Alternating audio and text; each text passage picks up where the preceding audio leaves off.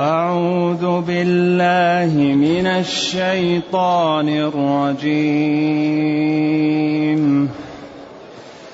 وكم أهلكنا قبلهم من قرن هل تحس منهم من أحد؟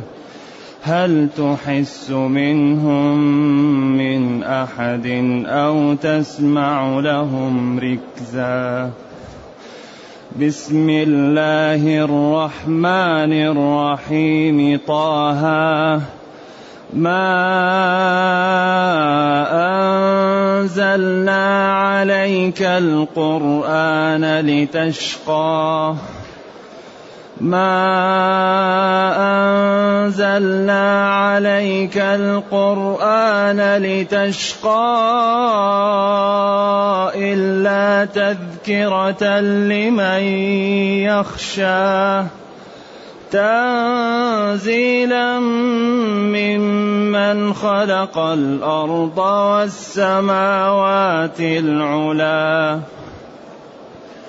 الرحمن على العرش استوى له ما في السماوات وما في الأرض. له ما في السماوات وما في الأرض وما بينهما وما تحت الثرى. وإن تجهر بالقول فإنه يعلم السر وأخفى. الله لا إله إلا هو. الله لا إله إلا هو. له الأسماء الحسنى وهل أتاك حديث موسى إذ رأى نارا؟ إذ رأى نارا فقال لأهلهم كثوا إني آنست نارا. فقال لأهلهم كثوا إني آنست نارا لعلي آتيكم منها بقبس لعلي آتيكم منها بقبس أو أجد على النار هدى فلما آتاها نودي يا موسى إني أنا ربك فاخلع عليك. إني أنا ربك فاخلع عليك إنك بالوادي المقدس طوى. كمل كمل كمل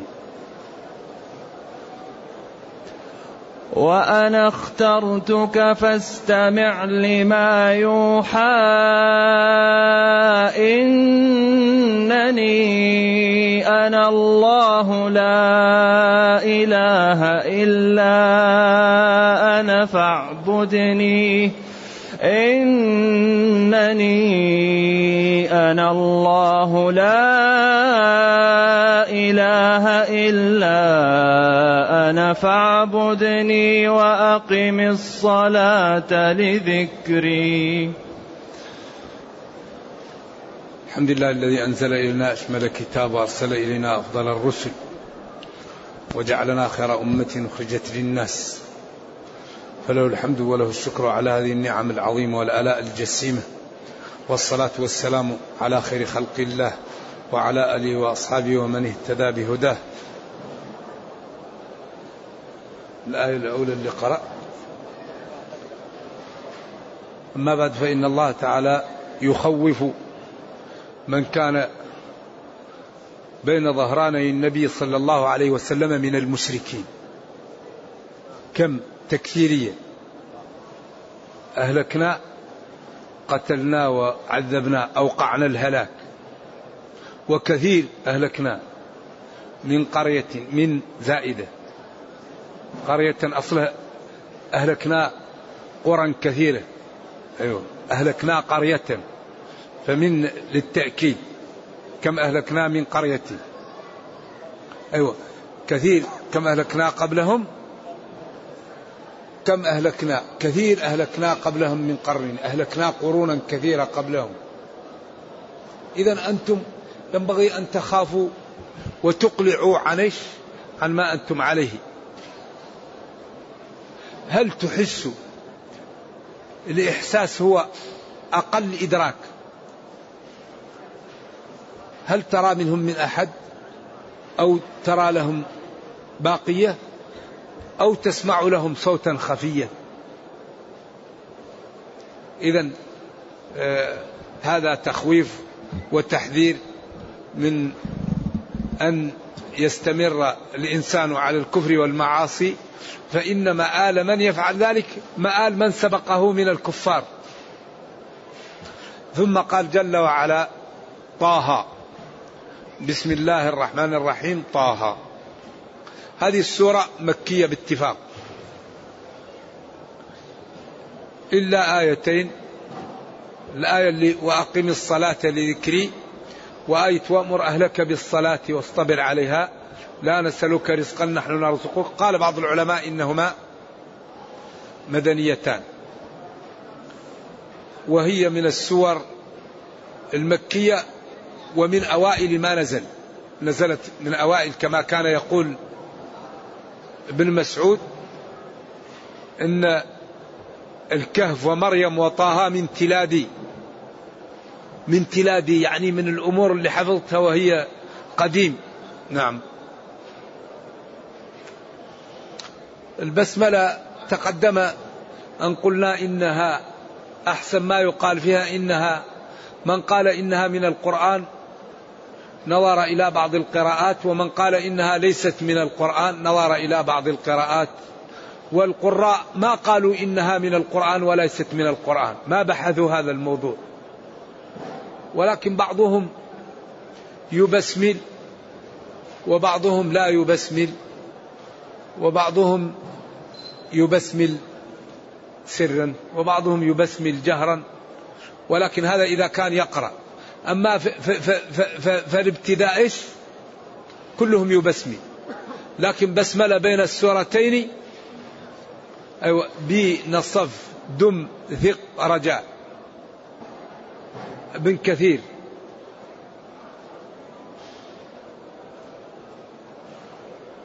وقالون. وعاصم. وأبو جعفر. والكسائي. يعني بعضهم بسمل وبعضهم لم يبسمل وبعضهم سكت وبعضهم خير. ولو كانت البسملة على هذا من القرآن لما قرأت سرا. لماذا آية من القرآن تقرأ سرا؟ آية من الفاتحة ليش تقرأ سرا؟ لماذا لا تقرأ جهرا؟ لذلك الخلاف قديم بين علماء القراء وبين الفقهاء ويستمر ولطالب العلم أن ينظر في الأدلة ويختار ما يراه ويرفق بالمخالف. لأن مثل هذه الأمور ما فيه كلام لازم هو لكن أنت أنظر في الأدلة وانظر الأقوال والذي تراه قل به. الشافعي يجهر بالبسملة. الأئمة الثلاثة يسرون أبو حنيفة وأحمد يسرون بالبسملة. مالك في القول المعتمد لا يبسمل في الصلاة أصلا. الفريضة لا يبسمل فيه أيوة بعدين استدلوا كان يفتتح الصلاة بالتكبير والقراءة بالحمد. بالحمد قالوا يعني يقرأ الفاتحة والفاتحة منها بسم الله الرحمن الرحيم.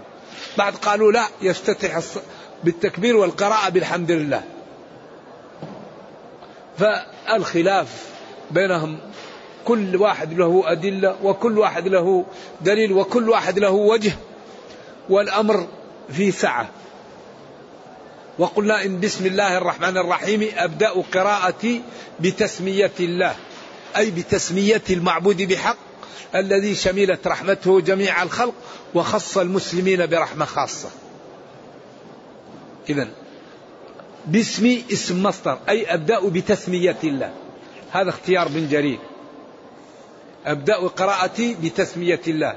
لأن سماه يسميه اسما فاسم اسم مصدر من سماه. مثل أعطاه يعطيه عطاء. والاسم مصدر عمل. بعدين طه طه. طيه طاهي فيها الفتح وفيها الإمالة وفيه التوسط وفيه من كسرهما الاثنين طاء والهاء وفي من فتحهما طه وفي من فتح الأولى وكسر الثانية طاهي وكل قراءات صحيحة وسبعية. طيب طه ما هو؟ يعني أغلبهم قال هذا دارج على الحروف المقطعة زي ألف لام ميم. وكاف ها يا عين صاد. وبعضهم قال لا طه هنا تختلف لأنه قال ما أنزلنا عليك القرآن. إذا قالوا طه محمد صلى الله عليه وسلم. وقيل طه يا رجل بلغة عكل. وقيل طه يا رجل بلغة من؟ إحدى اللغات الأعجمية النباط أو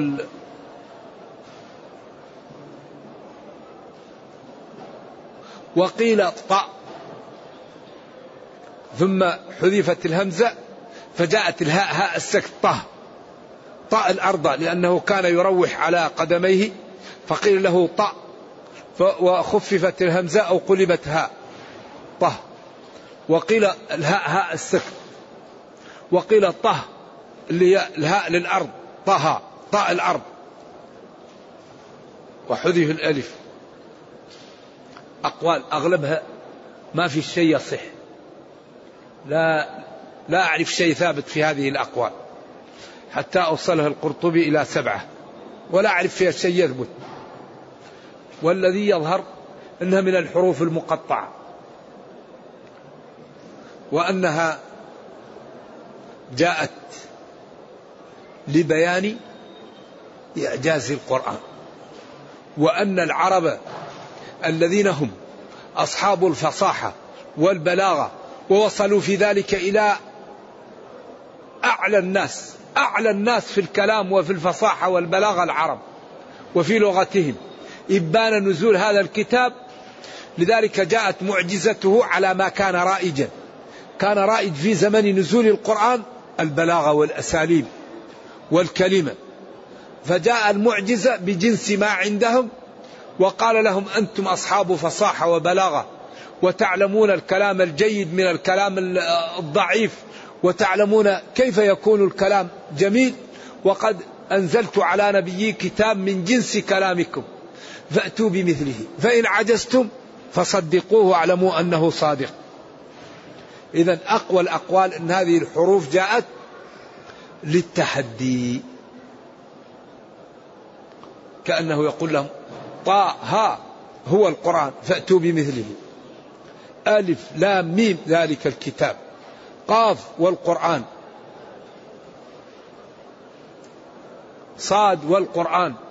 نون والقلم وما يسطرون.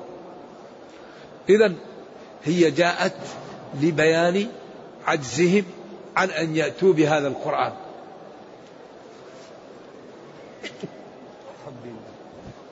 يهديكم الله سبحانه وهذا تحدي سافر. أتوا بمثله. فإن عجزتم فاتبعوا نبيي واحذروا وعيدي وارغبوا في وعدي. كلام في غاية في غاية الإنصاف في غاية العدل. إذا ما أنزلنا عليك يا نبي. القرآن لتشقى. ما أنزلنا عليك هذا القرآن لتشقى به. وإنما أنزلناه إليك لتسعد وتسعد. قيل إنه كان يقوم حتى تتفطر قدماه ويسمع له أزيز كأزيز المرجل. فقالت الكفار والله ما نرى هذا الكتاب نزل على هذا الرجل أو هذا إلا ليشقى به. لأنه دائما قائم ودائما يبكي ودائما في كرب.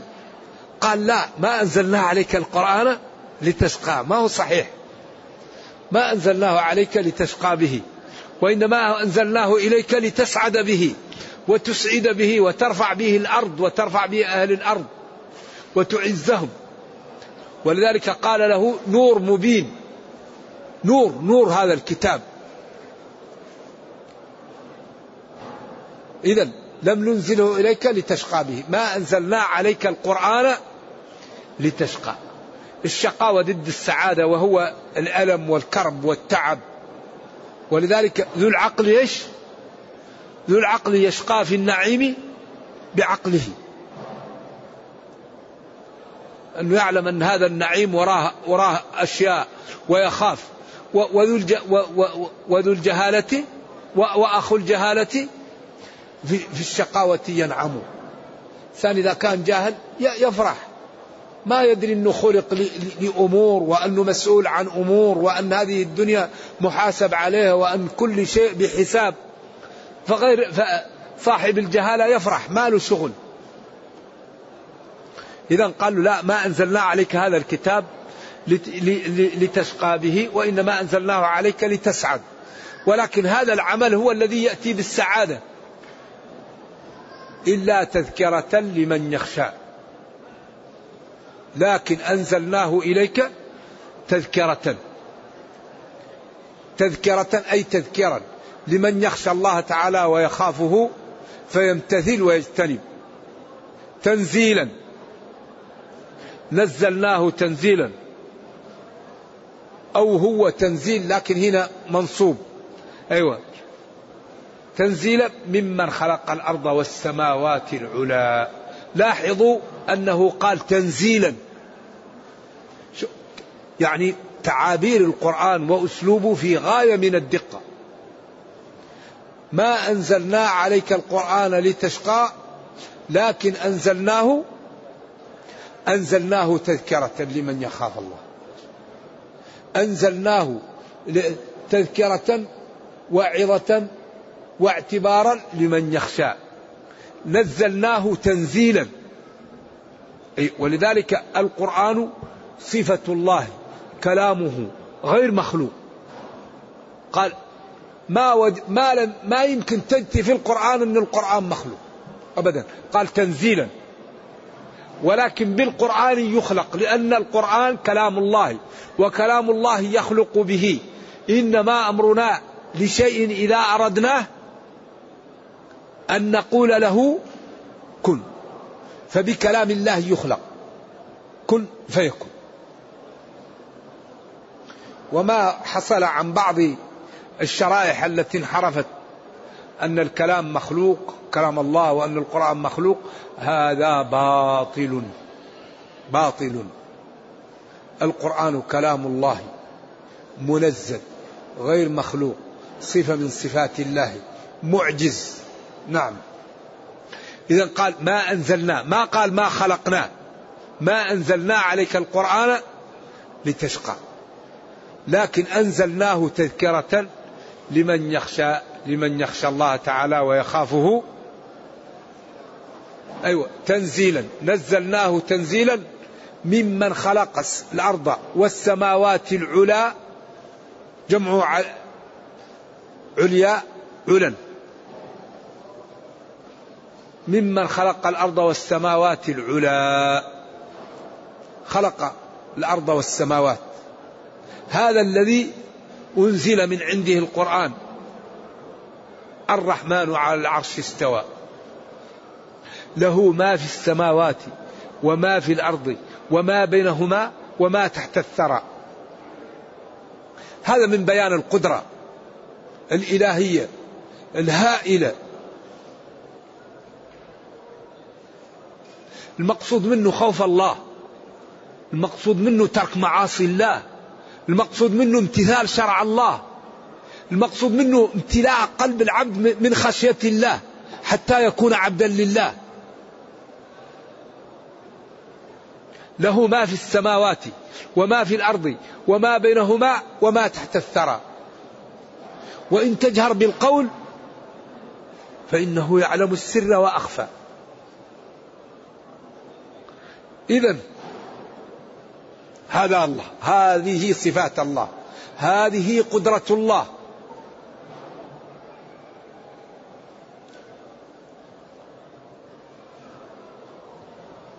إذا لا مهرب لا منجاة إلا أن يكون العبد عبدا لله.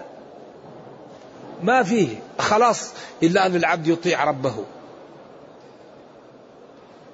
تنزيل هذا القرآن تنزيل ممن خلق الأرض والسماوات العلا. الرحمن جل وعلا على العرش استوى. العرش الأرض والكون بالنسبة للعرش كحلقة في فلاة والأرض جميعا قبضته يوم القيامة. السماوات على أصبع والأراضين على أصبع. لذلك بعض الناس عياذا بالله يأتي في قلبه أقدار التشبيه فيعطل صفات الله. الله لا يقاس بالخلق. ولذلك قال ليس كمثله شيء.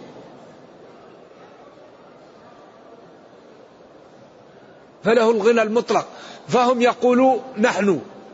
لا نعرف استواء إلا كاستواء المخلوق. وإذا أثبتنا لله الاستواء يعني شبهناه بخلقه فنقول لا استولى. طيب المخلوق إذا غلب المخلوق يستولي عليه. يقول هذا الاستيلاء منزه. نقول طيب أيهما بالإنصاف أو لا بالتنزيه؟ الكلمة التي أنزل الله الحرف منها بعشر حسنات أو الكلمة التي أتيتم بها أنتم من أنفسكم. إذا ما دمت أنت تريد تنزه أترك كلام الله ونزهه. أما تأتي بكلام من نفسك وتقول هذا الكلام منزه أترك كلام الله وخليه منزه. لذلك هذا المعنى أخطأ فيه جل من العلماء مع جلالتهم وفضلهم وعلمهم. وخدمتهم للدين. و ولكن الله تعالى لم يجعل العصمة إلا للرسل. ولذلك كثير من العلماء الذين وقعوا في التعطيل ووقعوا في هذه الأخطاء في آخر حياتهم يرجعون وينقل أنهم يقولون نموت على دين العجائز. العجائز. العجوز إذا قلت لها الرحمن على عرش استوى استولى تقول لك استولى إيه؟ الرحمن استوى على عرشه. ما تفهم إلا تنزيه الله وتعظيم الله. فذلك الجويني والشهرستاني والغزالي وأبو الحسن الأشعري أغلب العلماء الذين وقعوا في بعض التأويل في أخريات حياتهم يرجعون ويقول ما قاله الله نقوله وما نفاه ننفيه وما سكت عنه الوحي. نسكت. الله ذكر الرحمن على العرش استوى سبع مرات في القرآن ولم يقل استولى. كيف نحن نأتي؟ والله يصف نفسه بالصفة فنقول له يا ربنا هذه الصفة التي وصفت بها نفسك؟ لا. نحن نأتي بالصفة من أنفسنا. ليه؟ ونبينا صلى الله عليه وسلم قال له ربه لتبين للناس وتأخير البيان عن وقت الحاجة لا يجوز. فقال الرحمن على العرش استوى ولا قال لهم قولوا استولى. وقال بل يداه مبسوطتان ينفق ولا قال نعمته. وقال صلى الله عليه وسلم ينزل ربنا إلى سماء الدنيا. نزول لائق بجلاله وكماله. ولا قال لهم اعلموا أنكم إن ثبت أثبتتم هذه الصفات ضللتم أو يجب عليكم تأويلها. لا. ولذلك هذا أخطأ فيه خلق كثير من المسلمين مع علمهم وفضلهم. ونحن نقول لهم كما قال الإمام الشافعي رام نفعا فضر من غير قصد ومن البر ما يكون عقوقا.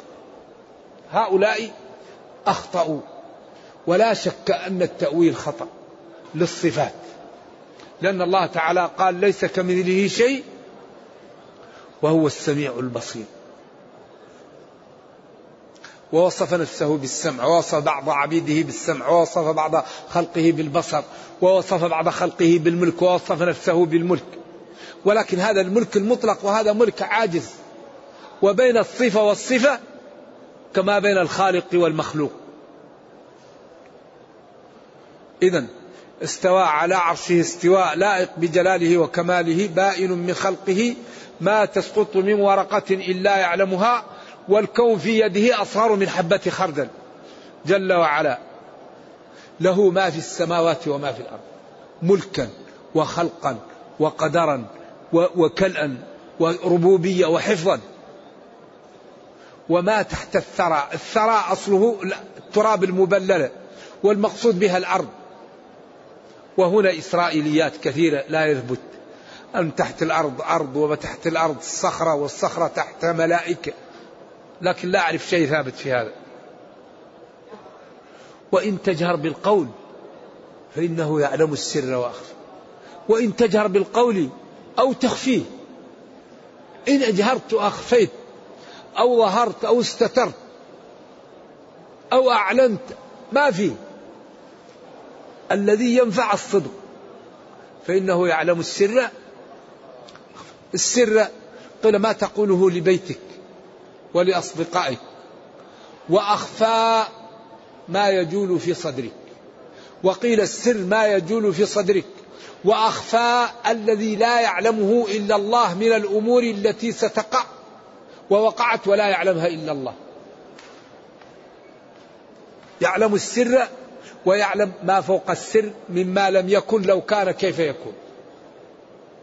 إذا من هذه صفاته كيف تكون التعامل معه؟ كيف الخلاص؟ كيف النجاة؟ نعم.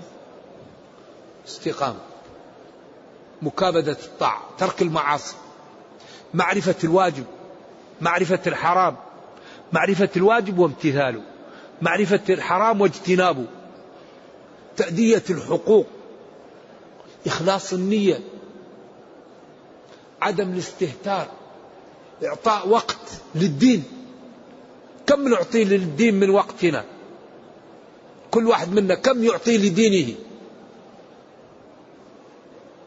إذا هذه الأمة في حاجة ماسة إلى أن تراجع تراجع حالها تراجع تراجع برامجها وتعطي لدينها من وقتها حتى يرتفع الإسلام ونرتفع بالإسلام. وننقذ البشرية من الضلال التي تعذ فيه العالم الآن. كم من الضلال كم من الأمور ضائعة العالم. ونحن عندنا هذا الكنز عندنا هذا القرآن عندنا هذا الدين. فحري بنا أن أن نظهره للناس. هم يصدروا لنا كل ما أنتجوا. نحن ينبغي أن نصدر لهم هذا الدين وأن نبين لهم جماله وأن نترجمه بلغاتهم وأن نأتي بقنوات توضح لهم وتجعله سهل عليهم ونؤلف فيه الكتب ونعمل فيه البرامج. المسلمون مقصرون مع كتاب ربهم ومع دينهم. لا بد أن نفهم العالم هذا الدين وأن نبين لهم أنه هو الذي فيه الإنقاذ.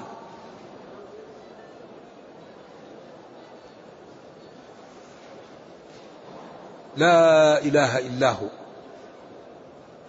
لا معبود بحق. أيوة الله لا إله إلا هو. إذا هذا ثقة الجملة هنا. له الأسماء له الأسماء الحسنى. الله لا إله إلا هو. الله المعبود بحق. لا معبود بحق إلا الله. له هو الأسماء الصفات الحسنى. إن لله تسعة وتسعين اسما. مئة إلا واحد. من أحصاها دخل الجنة. وفي الترمذي هو الله الذي لا إله إلا هو. ولذلك في كتب شرحت أسماء الله. ولذلك قال العلماء ينبغي للمسلم أن يدعو الله بالاسم الذي يريد حاجته. يا معلم داود يا معلم داود علمني. يا مفهم سليمان فهمني. يا رحيم ارحمني. يا تواب تب علي. يا غني يغنني يا كريم اكرمني يا هادي اهدني هكذا قالوا من أدب الدعاء أن الله يدعو الرب بالصفة التي نعم. ولذلك قال ولله الأسماء الحسنى فادعوه بها. قل ادعوا الله أو ادعوا الرحمن. أيا ما تدعوه فله الأسماء الحسنى. ثم هنا بدأ يسلي نبيه صلى الله عليه وسلم ويوضح له إن كذب به قومه وآذوه فإن الرسل قبله كذبت وأوذيت وأنه نصرهم وسينصره ويؤيده كما نصر الرسل المتقدمين ومن جملتهم موسى عليه وعلى نبينا الصلاة والسلام قال وهل أتاك حديث موسى؟ هل استفهام؟ أتاك جاءك. حديث موسى خبر موسى. والكلام فيه كأنه فيه عرض. هل أتاك حديث موسى؟ يعني كيف كرامتنا وكيف بدأنا نكرم نبينا؟ فنحن سنكرمك وسنعطيك كما أعطيناه وسنحميك كما أحميناه وقد ناله بعض الشيء وإن نالك فهذه طريق الرسل. فالسياق تثبيت للنبي صلى الله عليه وسلم وتطمين له ومؤازرة له. إذ رأى نارا. هنا طوى القصة. إذ رأى نارا. فقال لأهلهم كثوا. وكأن السياق موسى كان يمشي في الليل. وتأتي هنا إسرائيليات. قيل كان يغار. ولا يمشي إلا في الليل غار على زوجه. وقيل مشى في الليل وكانت مظلمة وباردة وشتاء فاحتاج إلى نار ورأى نار من بعيد وكان عنده زند فلما استعمل الزند لم يقد ورأى نار من بعيد فقال لأهله امكثوا قفوا حتى نأتيكم بشعلة من النار لنوقد بها ونستدفئ. إني آنست أبصرت نارا لعلي آتيكم منها بقبس يعني شهاب اللي عود في طرفه نار أو قصبة أو أجد على النار هدى هاديا يهدينا إلى الطريق وهذا يدل على أنه في الليل يعني ضل عن الطريق. طبعا موسى لما ذهب من قومه قتل القبطي وبعدين جاء من الغد ووجد صاحبه يضارب القبطي فأراد أن يضرب القبطي فخاف هذا قال له أتريد أن تقتلني؟ كما قتلت نفسا بلمس فوشى به صاحب الأقباط. وبعدين جاء رجل من أقصى المدينة يسعى وبعدين خرج منها خائفا يترقب. وجاء لمدين ووجد شعيب وسقى له وأخبرته ابنته وجاء وزوجه. وجلس عشرة سنين ولما انتهت المدة أخذ أهله وغنمه وذهب. فلما ذهب في الليل ضاع عن الطريق ورأى أبصر نارا فذهب ليأخذ منها شهاب أو يتبصر الخبر.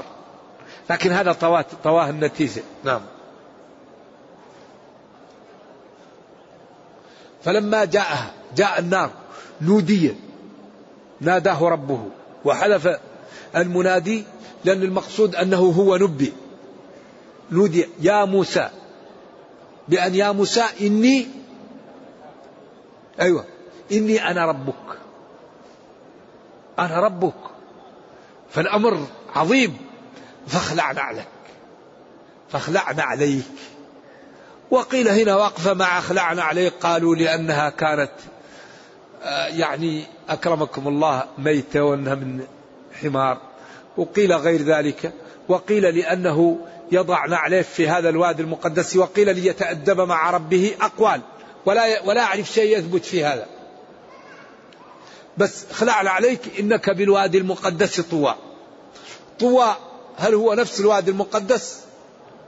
أو طوى مرتين مرتين. مرة بعد مرة. بالوادي المقدس مرة بعد مرة. أو طوى هو الواد أقوال للمفسرين. وهنا يؤخذ الآداب أن الإنسان إذا كان في مكان طيب أنه يخلع عليه. ولذا ينبغي يجوز الإنسان أن يدخل المسجد بحذاء لكن الأولى أنه لا يمشي على على في المسجد بحذائه. لا ينبغي بعض الناس يرى السنة أن يمشي إذا كان المسجد غير مفروش. أما إذا كان المسجد مفروش ومنظف والحذاء قد يكون فيه غبار فلا يعمل هذا. والمسجد على الأقل مثل بيوتنا ونحن في بيوتنا لا نطع عليها بيش بالأحذية وهذا بيت الله فلا نطع عليه بالأحذية. نعم. لكن من أتى ونظف حذاءه وصلى بها لأنها سنة لا يضر لكن يأخذ حذاء يكون نظيف ولا يطعه في التراب وإذا جاء يلبسه لأجل السنة. أما يمشي في الغبار ويطع لا ما ينبغي هذا. لذلك الشريعة معللة ولها أسرار. أيوة كل ديننا معلل. لذلك قياس. لما قال له إن زوجي ولدت إيش قال له هل لك من إبل؟ قال له نعم. قال ما ألوانها؟ قال حمر. قال هل فيها من أورق؟ قال إن فيها لورقة. قال من أين جاءه؟ قال لعل عرقا نزعه. قال والولد لعل عرقا نزعه. والحديث صحيح. إذا الشريعة معللة. إذا إنسان إذا كان في, في عنده في في في رجله آه، وسخ ما ما يدعس. وإذا كان فيه رائحة ما يأتي للمسجد ما يأذي الناس. دين معلل من أكل من هذه الشجرة الخبيثة؟ فلا يقربن مسجدنا يؤذينا. الإنسان إذا أراد يذهب للمسجد لازم يتطيب ويتنظف. وما يؤذي ما يؤذي المسلمين يكون عامل يشتغل في عمل أو يشتغل في أشياء. أو يكون مريض يأكل بعض الأكلات. فيتقي الله في المسلمين. لا أهم شيء في الدين التمثل. واحد يروح يدخل آخر الروضة وبعدين يسلم الإمام ويروح يمشي أمام الناس. الذي يريد أن ينصرف لا يدخل يصلي في طرف الصف. ما لو يعلم المار بين يدي المصلي ما لا عليه لكان خيرا له أن يقف أربعين. قال له أربعين سنة. قال أبيت. أربعين يوما أبيت. أربعين شهرا. أربعين. ورد في بعض الروايات أربعين سنة. إذا الدين مفهوم وبالاتباع. أنت تريد تستعجل. لا لا تقطع صفوف الناس يا أخي. مستعجل. صلي في طرف الصف. إذا قامت الصلاة وأنت مستعجل اخرج خليك في آخر الصف. واحد يأتي يوم الجمعة ويدعس على الناس. تبقى الصف الأول يا أخي. آتي أول. من جاء الساعة الأولى إيش؟ طيب إيش الفائدة؟ تروح متأخر وتدعس على رقاب الناس. قالوا اجلس فقد آذيت. الذي يريد الأجر يأتي أول. ما جئت أول؟ انظر محل واجلس فيه. أما تروح تدعس على الناس. هذا لا يليق لا ينبغي. المسلم يكون فاهم. أذية المسلمين ما تنبغي. واحد يريد أن يقرأ يصلوا الناس يروح يرفع عليهم صوته بالقراءة. تريد أن ترفع صوتك يا أخي روح بعيد عن الناس. هذا المسجد للصلاة ترفع صوتك على الناس. ليش؟ اقرأ بينك مع نفسك. هذا يريد أن يقرأ وهذا يريد أن يقرأ. ليش أنت تشوش على الناس؟ اقرأ بينك وبين نفسك. لذلك ينبغي أن نتعود على ننصف ننصف الناس. إنك بالوادي المقدس طوى. وأنا اخترتك. أنا ربك. اخترتك لرسالتي. وهذه منة عظيمة. قالت رسلهم إن نحن إلا بشر مثلكم. ولكن الله يمن على من يشاء من عباده. أكبر منا الرسالة. وأنا اخترتك فاستمع لما يوحى. استمع لما يوحى. إنني أنا الله لا إله إلا أنا فاعبدني. هذه أكبر كلمة. إني أنا الله لا إله إلا أنا فاعبدني. أنا الله. المعبود بحق. لا إله غيري. فاعبدني وأطعني وامتثل أمري واجتنب نهي. وأقم الصلاة لذكري. لذكري هنا المصدر مضاف إلى فاعله أو مفعوله. وهذا من إعجاز القرآن. لذكرك إياي أو لذكري إياك. قم الصلاة لتذكرني. أي مضاف إلى مفعوله أو لأذكرك إلى فاعله. وهذا من إعجاز القرآن. قم الصلاة لذكري. أي لتطيعني أو لأرحمك. وهذا ثقة للجملة. وأنا اخترتك فاستمع لما إيش إنني أنا الله لا إله إلا أنا فاعبدني وأقم الصلاة لذكري الحقيقة أن ديننا دين كامل وجميل وفيه حل مشاكلنا وفيه عزتنا ورفعتنا فحري بنا أن نهتم بالبرامج التي تقربنا من هذا الدين. لا بد لنا من برامج جادة كيف نتفهم القرآن؟ كيف نعمل بالقرآن؟ كيف ننقذ العالم من الكفر بالقرآن؟ كيف نعز أنفسنا بهذا الكتاب؟ كيف نتوحد؟ كيف نتحابب؟ كيف ن... كيف يقوى إنتاجنا؟ كيف تقوى إدارتنا؟ كيف تقوى العلم عندنا؟ كل هذا بالقرآن. والقرآن أخبر الله أنه تبيان لكل شيء. والله يقول ومن أصدق من الله قيلا. فلا بد أن نهتم بالبرامج لإنقاذ البشرية وللرفع من مستوى الإسلام والمسلمين.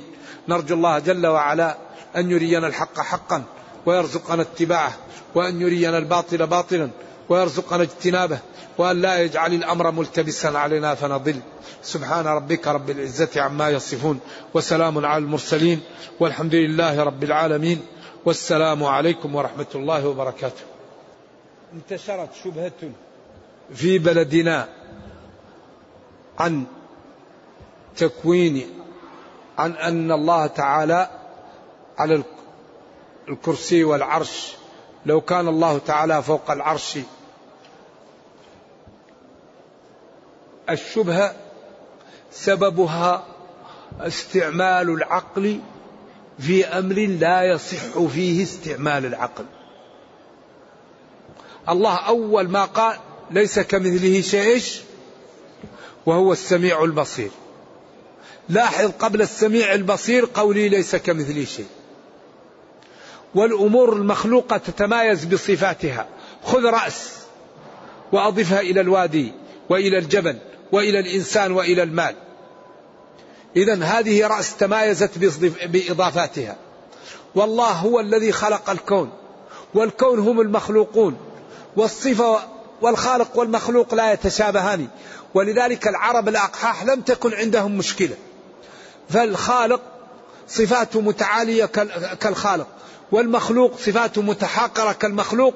وبين الصفة والصفة كما بين الخالق والمخلوق. الله لا يقاس بخلقه. وهو يطعم ولا يطعم. أمره إذا أراد شيئا أن يقول له كن فيكون. ما تسقط من ورقة إلا يعلمها. وما من دابة في الأرض إلا على الله رزقها. قال للذين اصطادوا يوم السبت كونوا قردة. قال للصخرة اخرجي ناقة. قال للنار كوني بردا. هو الله. لا يقاس بخلقه. قال للماء ضرب موسى قال له اضرب بعصاك البحر فانفلق فكان كل فرق كالجبل العظيم. كيف الماء يمتسك ويكون كالجبل؟ هذا الله قال أمره إذا أراد شيئا. طيب كيف يقاس؟ إذا ما قال الله عن نفسه نقوله وما نفاه ننفيه وما سكت نسكت. أما نقول نحن لا نعرف يد الله كيد المخلوق. وإذا أثبتنا اليد شبهنا الله إذا نقول اليد هي القدرة ونقول القدرة منزهة. ما ينبغي. ما قال الله نقول ولكن ننزه ونصدق ونقطع الطمع عن إدراك الكيفية. ثلاثة التصديق والتنزيه وقطع الطمع عن إدراك الكيفية. يقول أرجو توضيح سنسمه على الخرطوم. نسمه نجعل له علامة. الخرطوم هذا. نعم نجعل له علامة يعرف بها عياذا بالله. ولذلك يوم تبيض وجوه ليش؟ وتسود وجوه. نرجو الله السلام والعافية. سيماهم في وجوههم. وبعدين أعوذ بالله والذين كسبوا السيئات جزاء سيئة بمثلها. وتراقهم ذلة عليها قترة. أعوذ بالله. يأتي وعلى وجهه إيش؟ الذل وأعوذ بالله نرجو الله السلام والعافية. في ذكرنا للآيتين اللتين اختلف في هل أقم الصلاة لذكرية كلها جنسية أو ذلك إيش؟ إيش هذا؟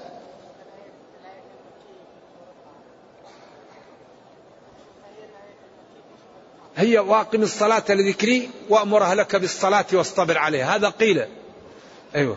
وأغلب الآيات التي تكون في سور مكية وهي مدنية والعكس أغلبه لا يصح ويصح بعضه. لكن أغلب الروايات ما تصح في هذا نعم.